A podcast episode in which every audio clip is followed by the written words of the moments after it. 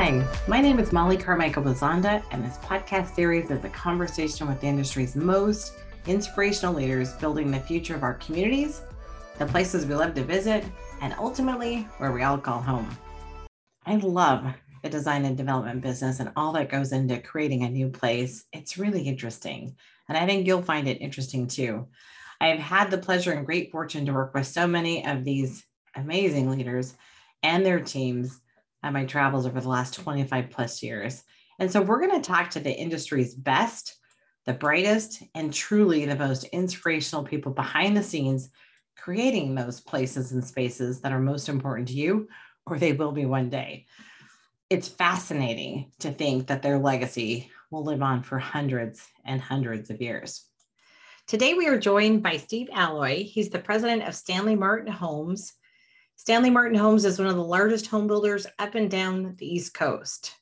They were recently named America's Best Builder in 2021, and they are also amongst the top most trusted home builders in 2022, according to Lifestory Research. Steve has a really interesting history. Uh, he's the son of a home builder. I won't steal too much thunder there. We'll hear from Steve here shortly. He has a history in global finance before becoming a home builder and many years as a home builder and developer and builder of urban apartments, condos, hotels, and of course, homes up and down the East Coast. Steve is not only one of the smartest guys you'll meet in our industry, but he's without a doubt one of the nicest and most genuine guys you'll meet. Aside from his full time job leading a huge organization, he's also involved in HomeAid America and Northern Virginia Family Services, helping with the homelessness throughout the US. Please join me and welcome Steve Alloy.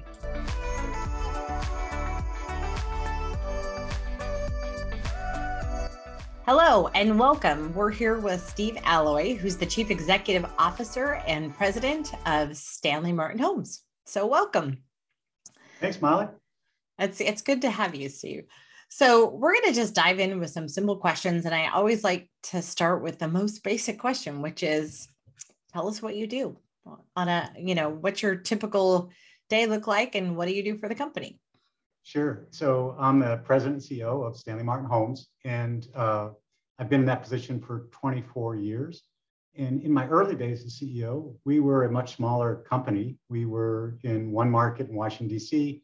We were about uh, 60 people, maybe 175 homes a year. And so what I used to do was I was very active in every neighborhood and our sales and our marketing and our construction. And as the company's grown, today we've got over 13 housing divisions and um, wow. build about 5,000 homes per year, at least we will this year.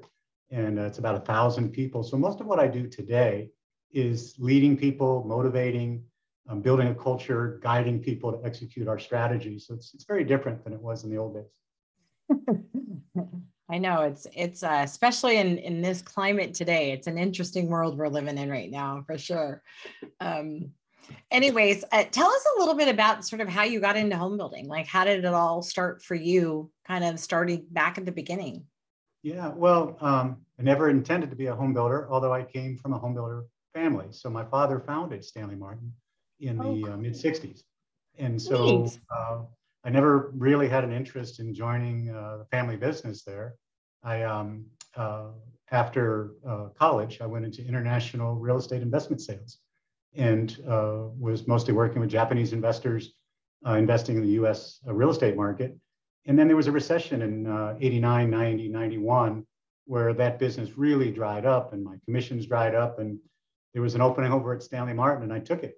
Um, it wasn't strategic, it wasn't planned. I just fell into a job that was better than the one I had. Yeah, that's really interesting. So you grew up in the business with your dad as a home builder. Yeah, I mean, we, uh, you know, when I was a kid, uh, we would, you know, he would go and visit neighborhoods on the weekend. So my brother and I, or my sister and I, would be in the back of the car and we'd spend our Saturdays visiting model homes and, you know, looking at neighborhoods and driving around. I can't tell you how many times I've done that with my own kids. I mean, I think my kids were on job sites like at two months old. I mean, it was crazy, but that's pretty neat. So tell me, uh, tell me a little bit about your dad's management style. Um, you know, so he has a classic founder's mentality. So uh, very strong personality, entrepreneur, um, you know, fight your way through to figure out how to get it done. Um, and as you, as a company founder, you start off doing everything yourself. And so, you know, very active uh, decision maker. And, uh, you know, he built uh, a few very successful companies, Stanley Martin Homes being one of them. Well, tell me, so looking back, I'm going to take you back to, to when you were just a kid, thinking about who you wanted to be and what you wanted to be when you grew up. Uh, where did you see yourself going, you know, back in the day and, and what is it that you wanted to do then?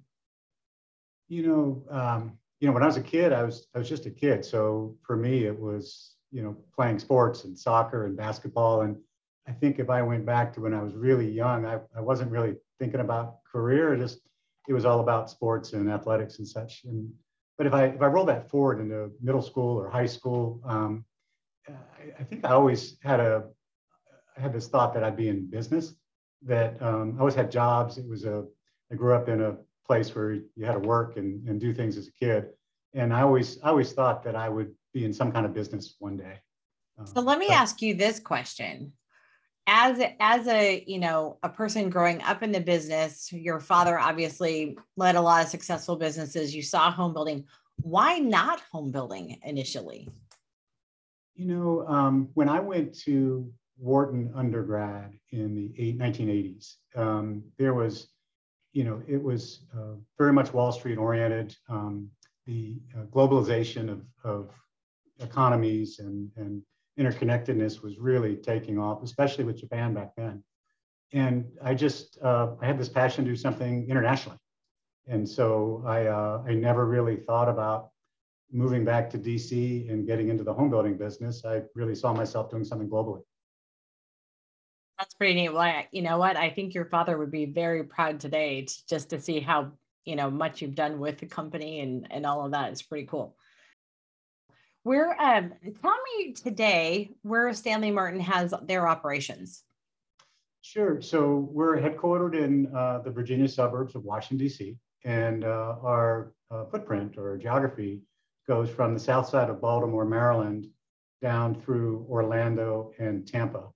And uh, we're in, uh, uh, depending on how you count it, 13, 14 metro areas. So we're in DC market and Richmond, Charlottesville, Raleigh, Carolina Coast, Charlotte, um, Atlanta, um, all through South Carolina, Greenville, Spartanburg, Columbia.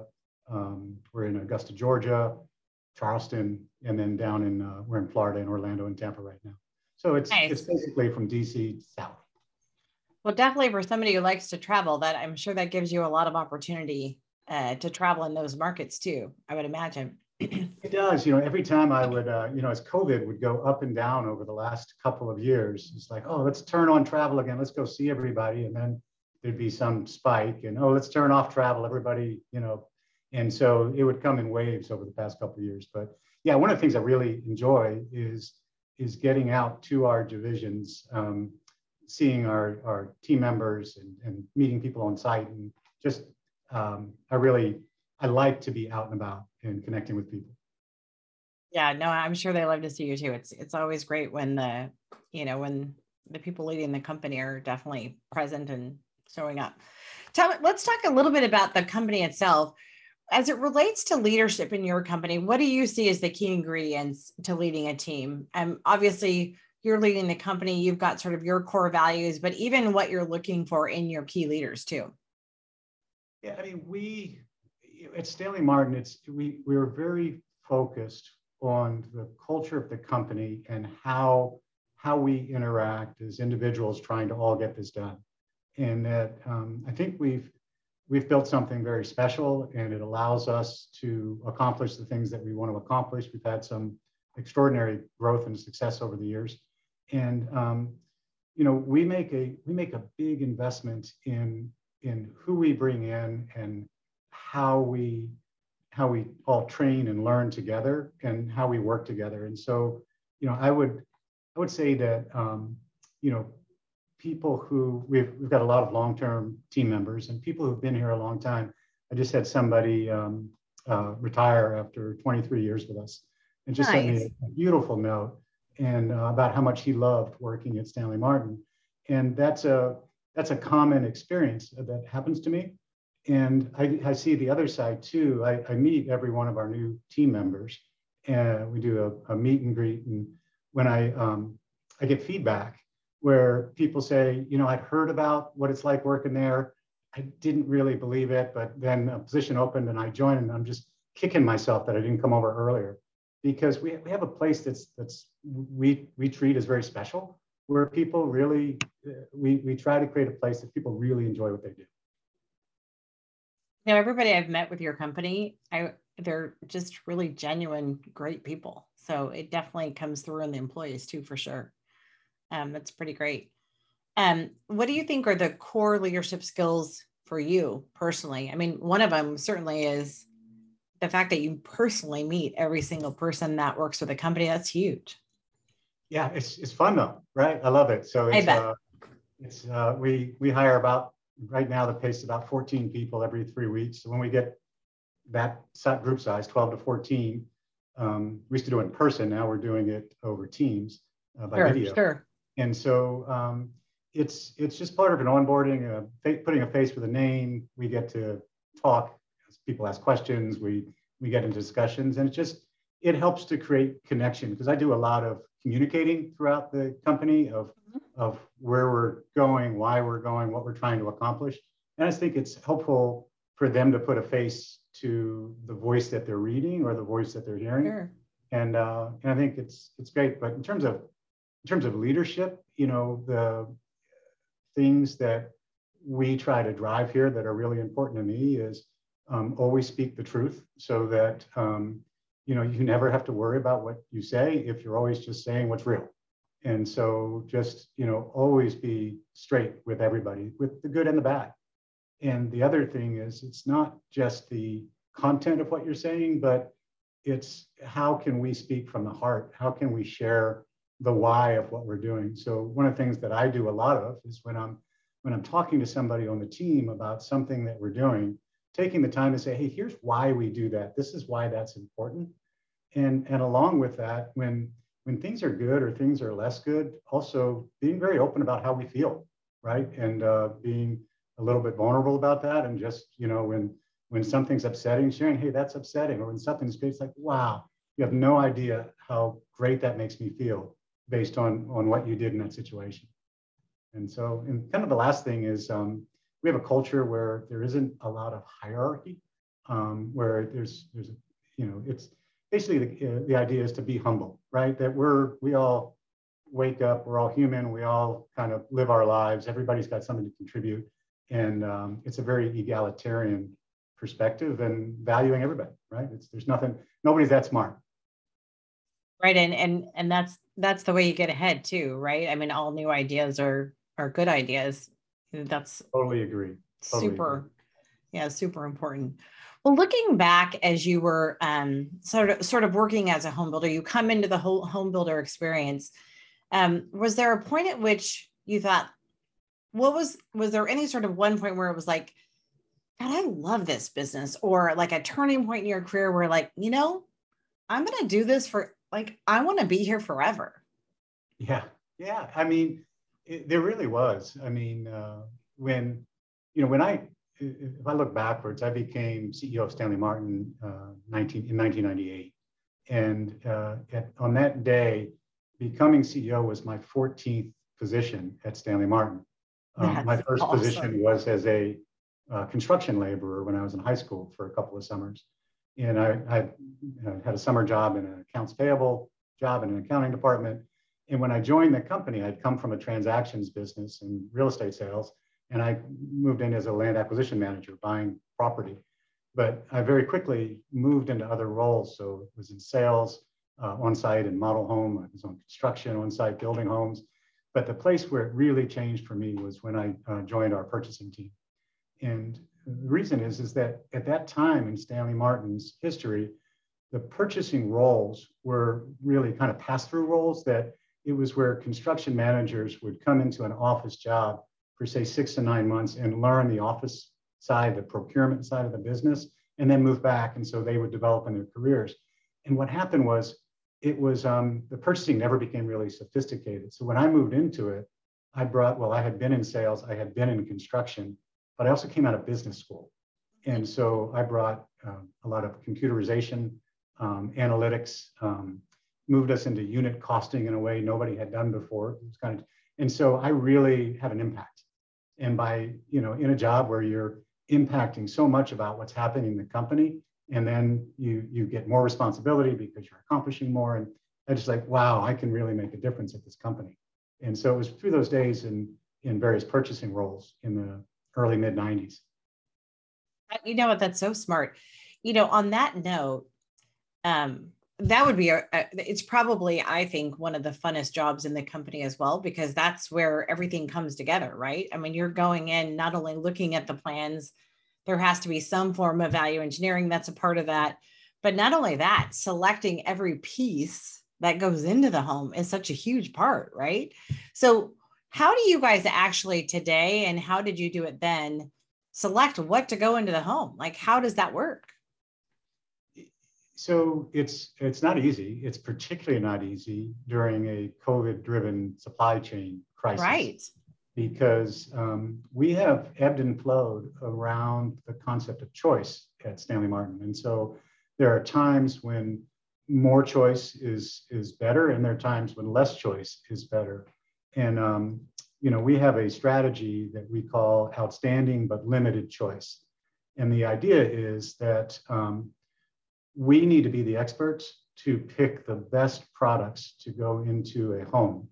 And to you know nobody needs you know when i teach this i talk about well with with amazon you can buy a refrigerator. Almost any refrigerator made anywhere in the world you could buy and have it delivered to a house for installation. And that's unlimited choice. Or we could go to a choice model that's you know well with whirlpool or ge or someone we we can buy any one of 36 refrigerators or we can figure out, okay, what are the four best refrigerators at different price points and, and features? We become the experts. We figure out how we're going to be able to buy a thousand of each of those four so we can create more value. They're always in stock. We like it's it's just a, a concept. We have to have the outstanding part to really be the experts on what consumers want and what's the best value for them for the things that they want, and limited so that we can execute the business in a way that's cost effective and efficient and it all happens when it's supposed to. For sure. And I know you guys do um, a lot of customer research too. I know you've joined our consumer study too, just, you know, understanding what they want. And frankly, you know, it's, it, there's a, a measure too of really where they want to spend their dollars too, right? Where you kind of emphasize uh, and, and place those dollars is a big responsibility. So I could see, you know, that would be so fun to do. I would yeah, no, I really love that part of the business too. I um, historically over my career, um, I think one of the safest jobs at Stanley Martin is market research because yeah. we are we are constantly asking our market research team, which today is a team of four people, um, you know, we, we want to know the answers to the kinds of questions you're asking to what consumers want, to what's happening in the land markets, what are our competitors doing. And so good markets, bad markets, whatever, there's this tremendous focus on market research at Stanley Martin. There's, and frankly, I, I think there's so much money to be uh, sort of saved, or I would say placed in the right categories by understanding that spe- specifically with your business background and some of that stuff. I mean, it amazes me sometimes when builders don't do that. It just to me that there's so much, uh, you know, it's it's better for the consumer in the end, and I think it's better for business too. sounds a little self-serving because I do so much of that, but yeah. I, I firmly and 100% believe in it because I, as a builder, saw it really work too. Yeah. Tell me this. So, what are the things that make you get up early to go into the office or stay late? What are those things that at the office every day that you love to do? So, you know, it, what do I love about my job? You know, I was I was at an event last night and somebody asked me, "Oh, Steve, are you still working?" And I it's an odd question that people ask me because we sold uh, most of the company uh, many years ago uh, to the Daiwa House Group out of Japan, and people just assume I retired. I'm like, no, no, I I love what I do. Right, right. I'm having more fun. It's more interesting, um, and really every day, I candidly can't wait to get up and do this. If you ask me about hobbies, one of my huge hobbies is work. Um, I'm, no, I love it. Me too. Um, and so uh, you know, spe- specific things that I do, you know, I actually love our, our Wednesday land investment committees. Um, we mentioned the, the meet and greets uh, that I, I do about every three weeks with our new team members. I love having my one-on-ones with the, the team that I work directly with. Um, I love when I'm visiting neighborhoods and, and really it's, it's just a rush for me. Like, it, I don't think there's anybody happier at work than I am. That's, that's pretty cool. That's, you know what, uh, that I can't, I feel sad for people that don't love their jobs, right? Um, let me, we're going to do just a quick round of questions. Um, if you were to tell me sort of just a couple of responses to favorite sports today, what's your favorite sport? Oh, uh, uh, that's super easy for me. Um, tennis, tennis, and tennis. Um, I'm a nice. tennis fanatic, so I'll I'll be on the court three to four times a week, uh, unless I can play more than that. So you're and good so, at tennis, I'm guessing. Uh, there's always a better player.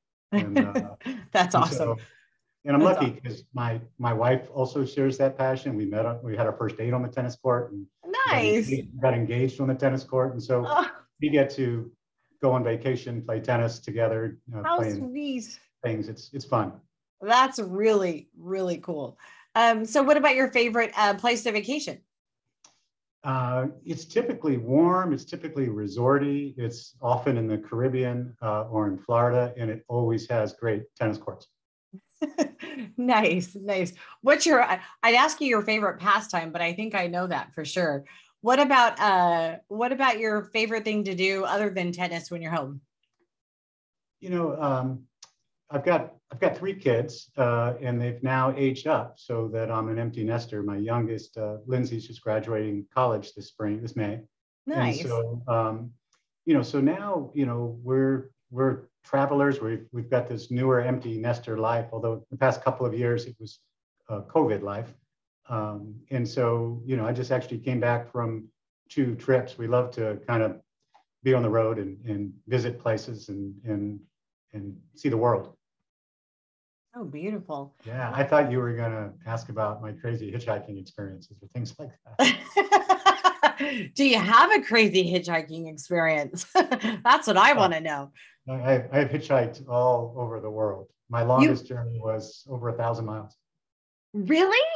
Yeah, in uh, up the coast of Australia. Uh, wow. I, I wanted to go diving, so hitchhiked north. And, uh, so, so what inspired you to go hitchhiking?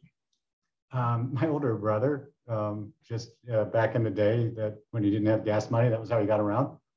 And so that is it was, hysterical. It was not abnormal for me.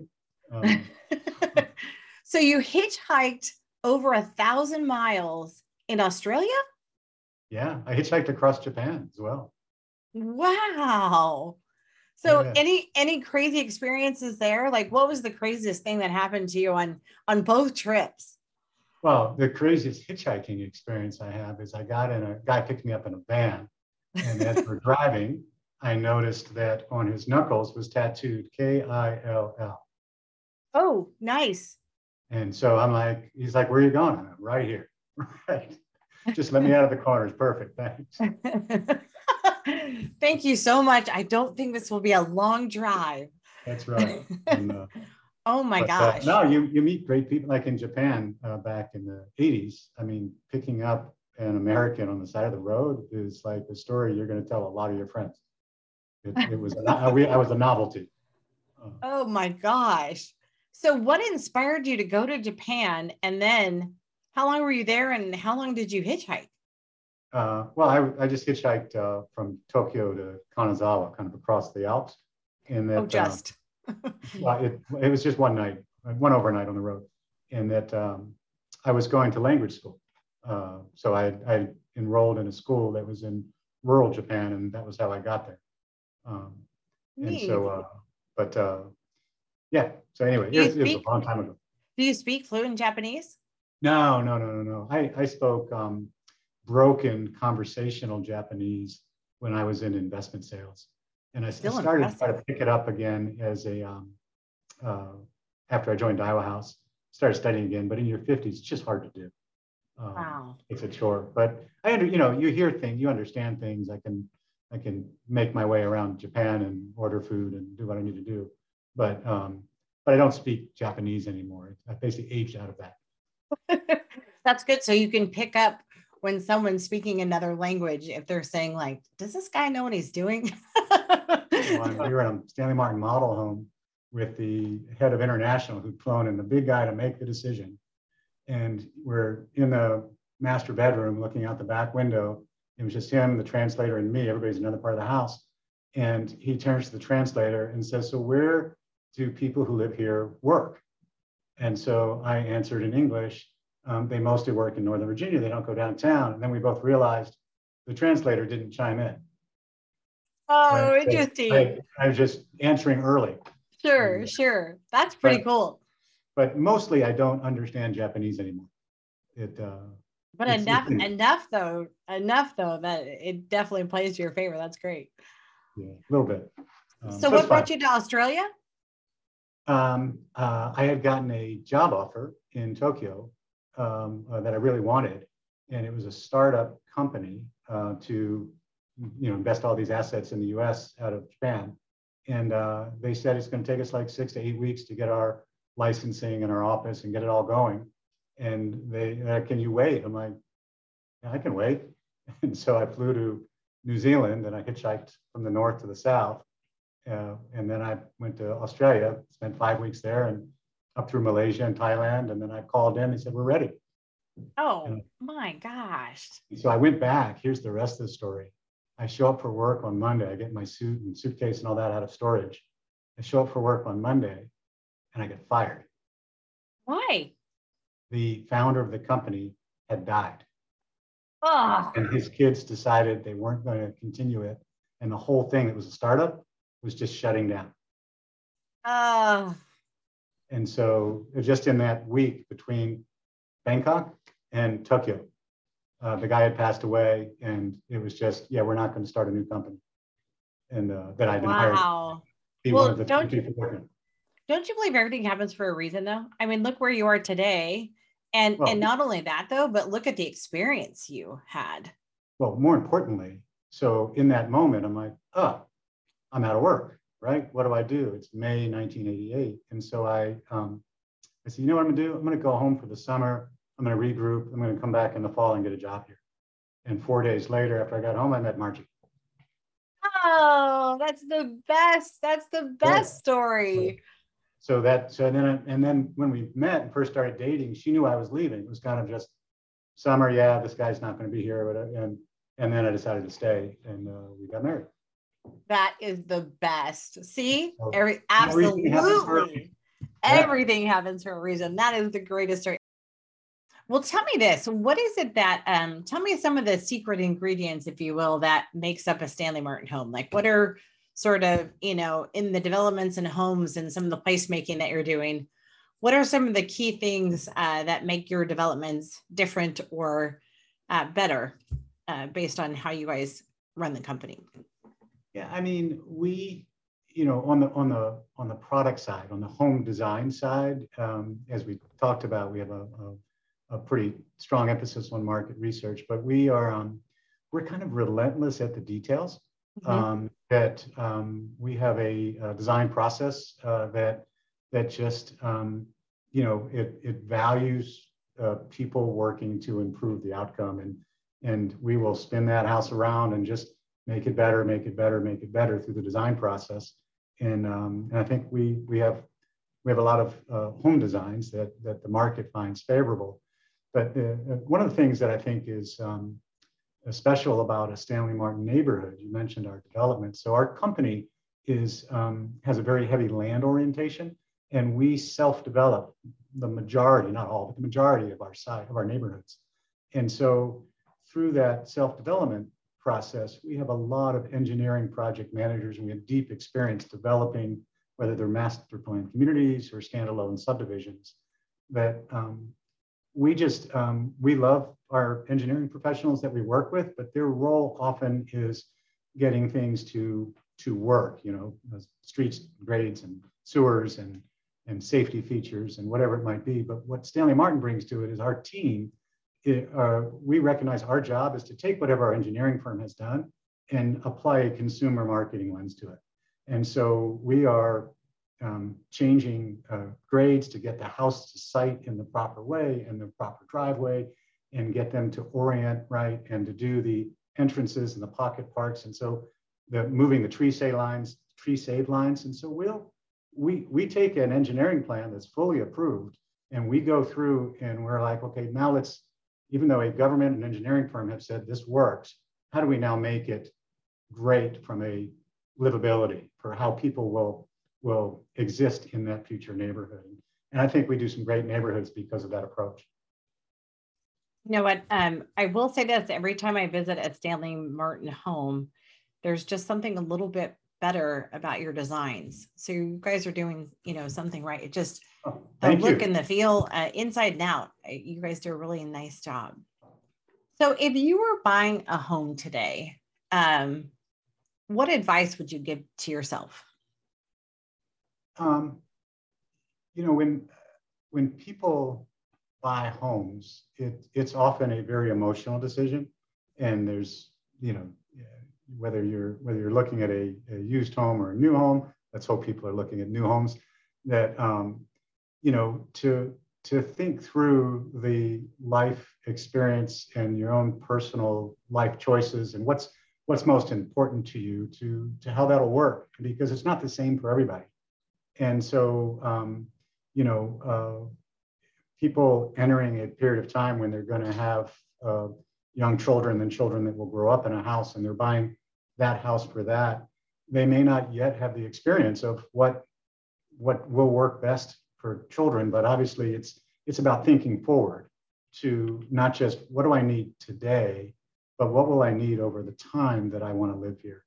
And I think that that it, you know, as people approach it, um, you know, it's it's an emotional purchase, but I like to hope that that the thoughtfulness comes through to to really buy the right house for a homeowner. You know, um, one of the things that I don't believe in is I don't I, I don't believe in um, people making this choice about um, in the investment aspect of it, right? So so a lot of people historically a home purchase has been a path towards savings and and and wealth accumulation, and that but to me, that's not the goal of a house. Uh, a side benefit is if you live in a house for a prolonged period of time, it typically rises in value and you've got a mortgage that's paying down and, and you become wealthier by being a homeowner. But that's not why, um, that's, that's not the driver. And I think that um, figuring out how to prioritize all the life experience choices that drive that purchase is so much more important than oh, this house will go up in value more than that house.